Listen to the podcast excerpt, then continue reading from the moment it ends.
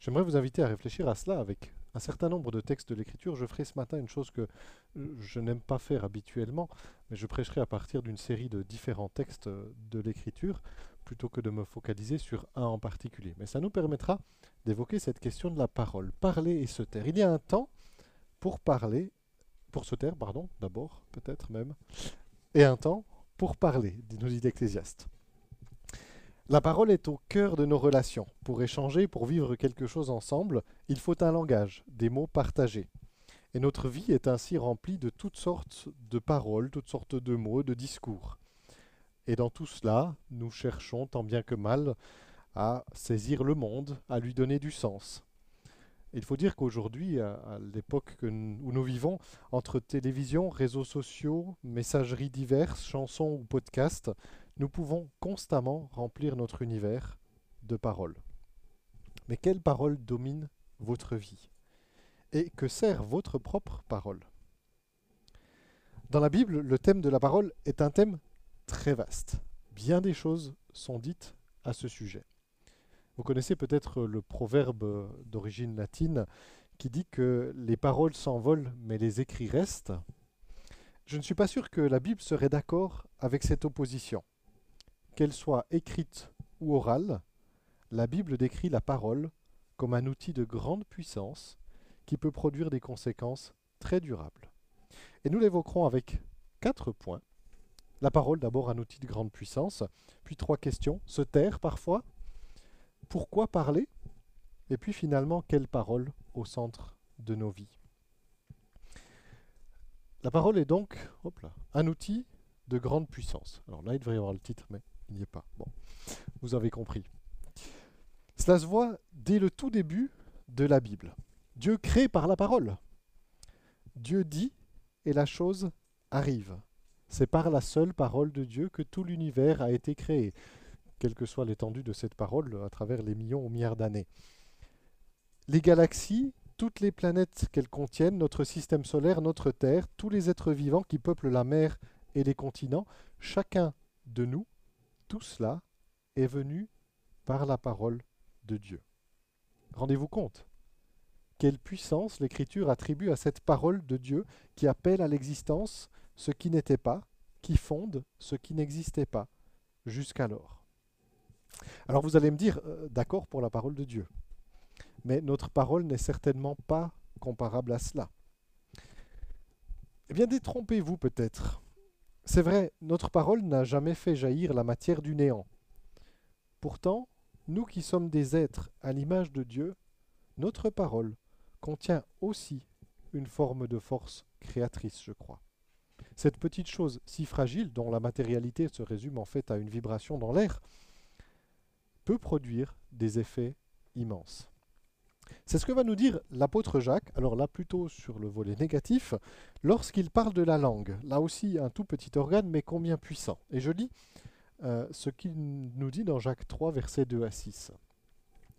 Chacun de nous commet des fautes de bien des manières. Celui qui ne commet jamais de faute dans ses paroles est un homme parvenu à l'état d'adulte, capable de maîtriser aussi son corps tout entier. Quand nous mettons un mort dans la bouche des chevaux pour qu'ils nous obéissent, nous dirigeons aussi tout leur corps. Pensez encore aux bateaux. Même s'il s'agit de grands navires et qu'ils sont poussés par des vents violents, il suffit d'un tout petit gouvernail pour les diriger au gré du pilote. Il en va de même pour la langue. C'est un petit organe, mais elle se vante de grandes choses. Ne suffit-il pas d'un petit feu pour incendier une vaste forêt? La langue aussi est un feu. C'est tout un monde de mal. Elle est là parmi les autres organes de notre corps et contamine notre être entier. Allumée au feu de l'enfer, elle enflamme toute notre existence. Jacques ne mâche pas ses mots. L'équivalent d'un mort pour le cheval, d'un gouvernail pour un bateau ou d'un petit feu qui va incendier une forêt immense. Quelle puissance dans cette langue et quel danger aussi.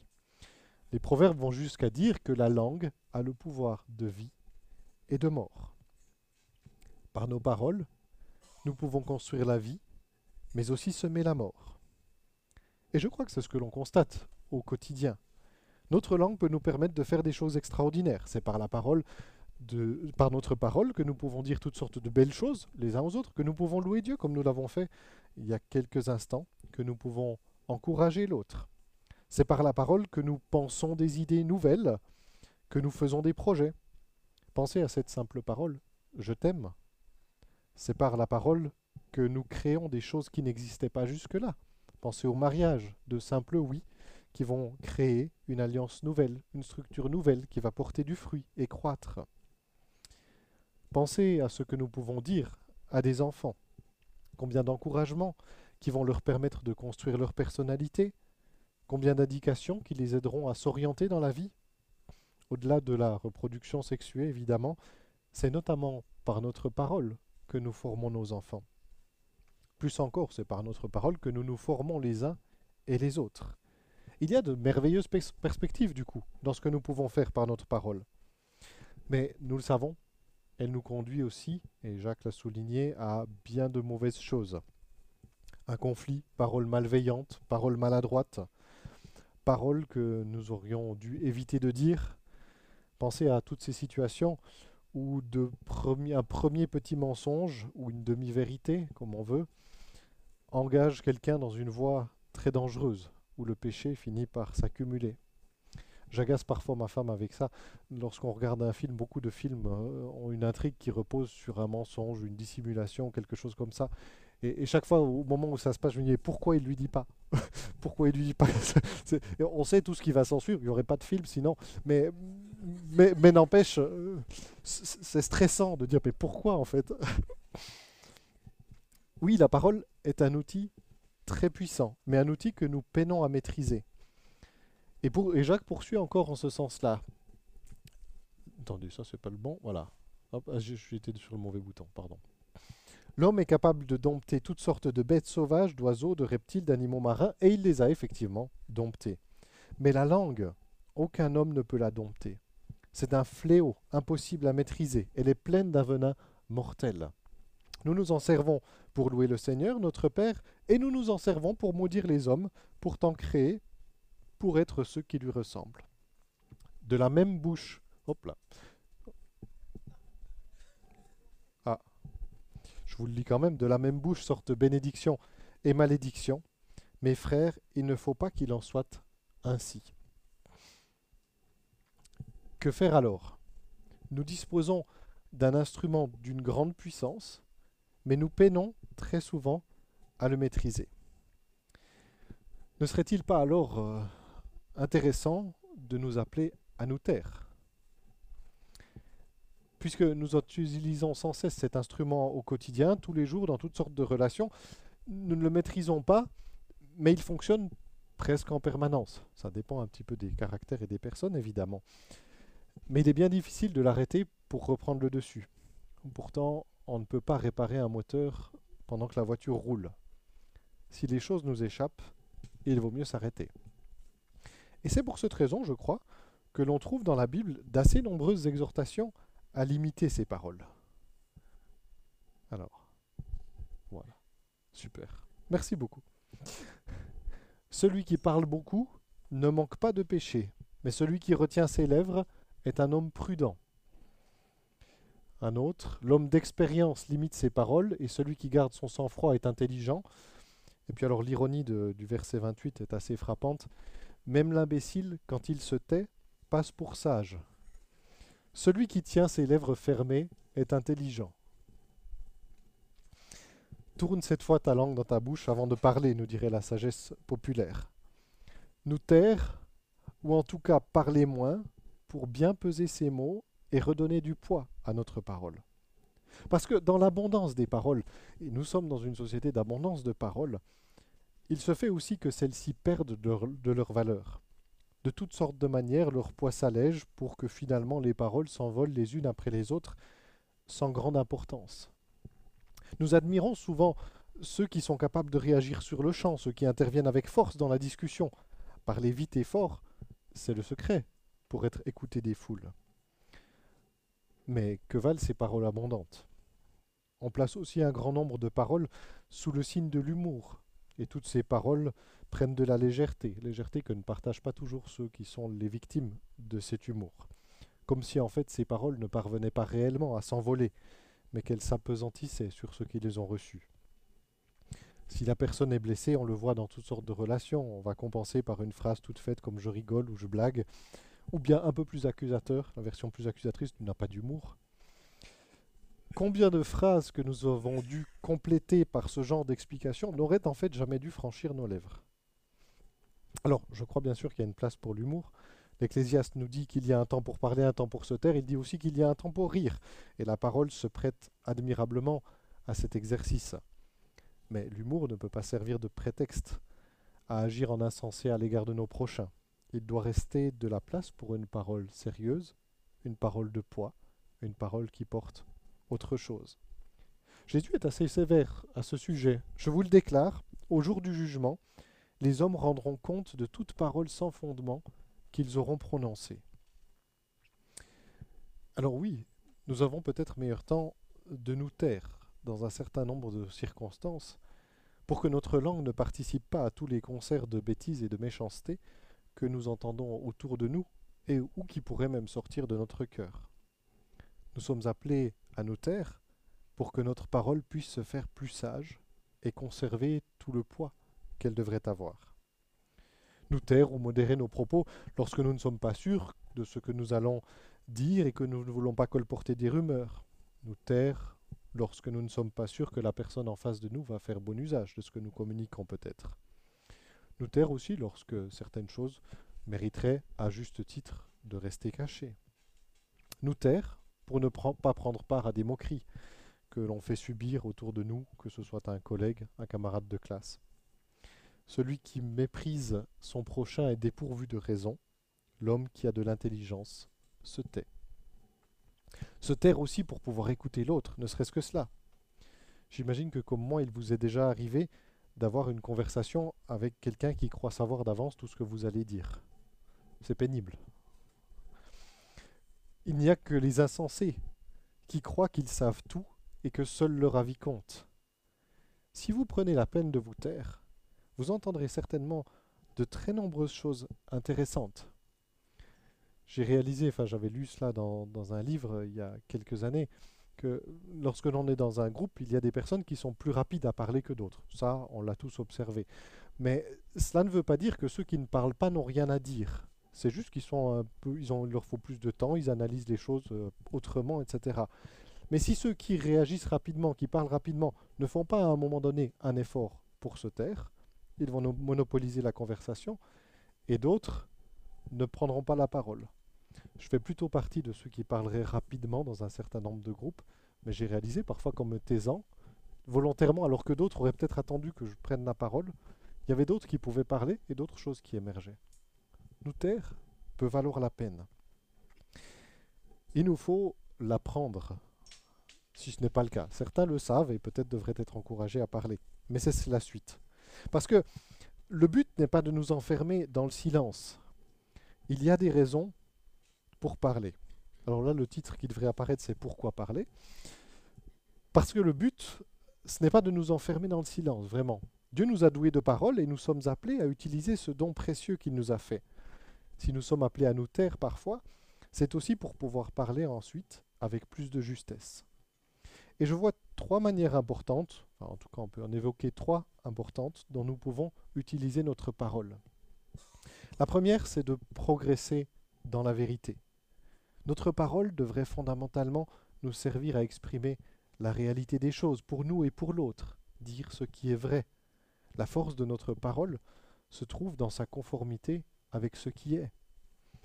Ne vous mentez pas les uns aux autres, vous vous êtes dépouillés de l'homme ancien avec ses agissements. Cela Paul le dit à des chrétiens, le mensonge n'a plus aucune place parmi vous. Et vous êtes appelés à dire la vérité. Mais si Dieu est vérité, connaît toute la vérité, aucun de nous ne connaît l'entier de ce qu'est la vérité. Aucun de nous ne peut la comprendre totalement. Et c'est pour cette raison aussi que nous avons besoin de la parole, non seulement pour que notre parole nous aide à mettre des mots sur les choses, mais aussi pour avoir la parole des autres, qui nous offre d'autres mots, d'autres compréhensions de notre monde. C'est par la parole, par l'échange, que nous progressons. C'est en partageant nos connaissances, en réfléchissant avec d'autres que nous avançons dans cette vie. Par la parole, nous pouvons dire aussi la vérité de ce que nous sommes, la vérité de ce que nous vivons.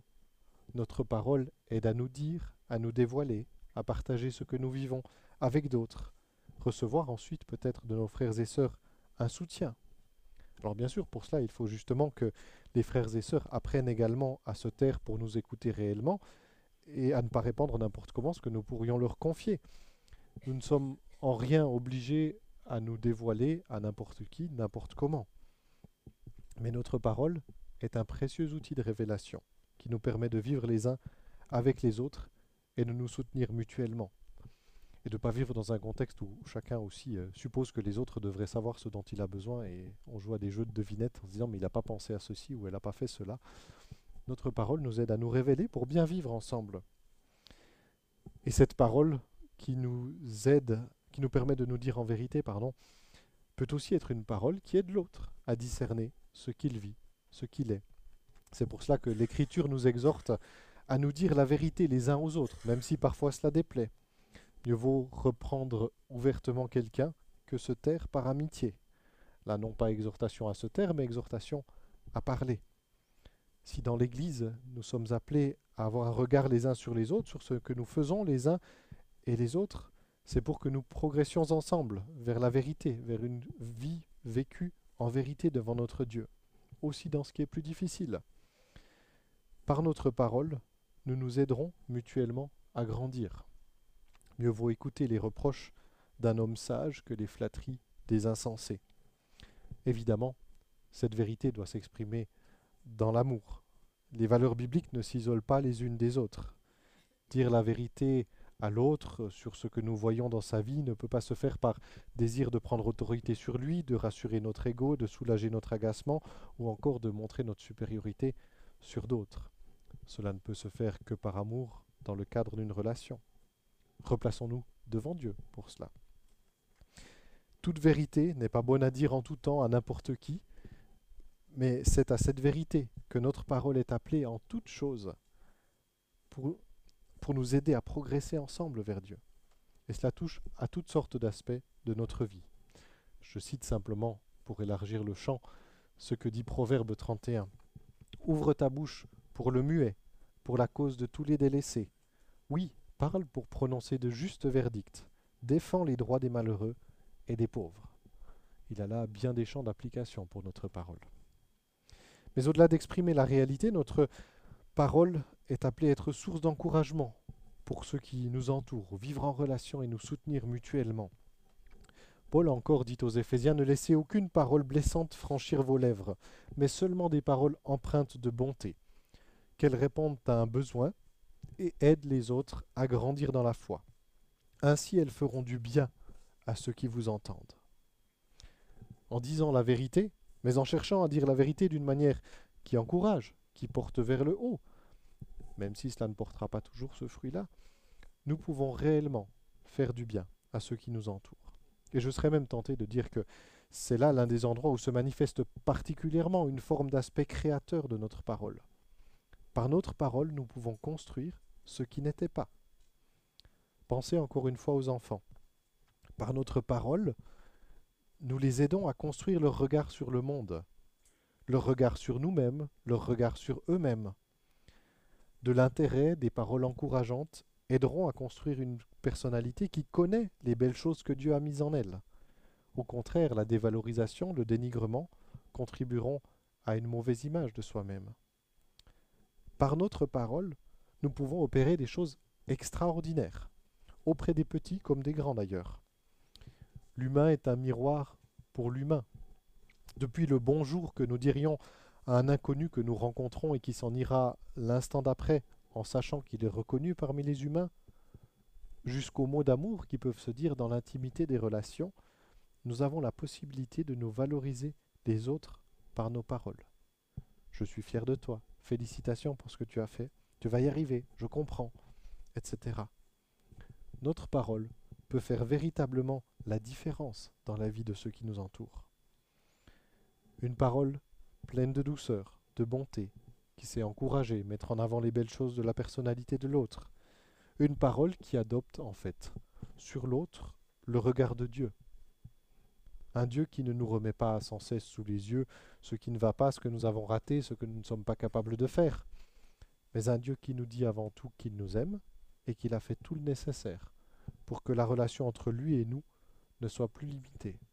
Un Dieu qui se réjouit de nous.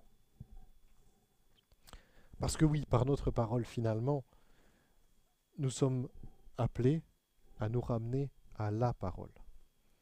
Par notre parole, nous avons la possibilité de nous ramener les uns et les autres à la parole, par excellence, la parole de Dieu. Oui, nous sommes appelés à porter les uns auprès des autres cette parole que Dieu nous a donnée.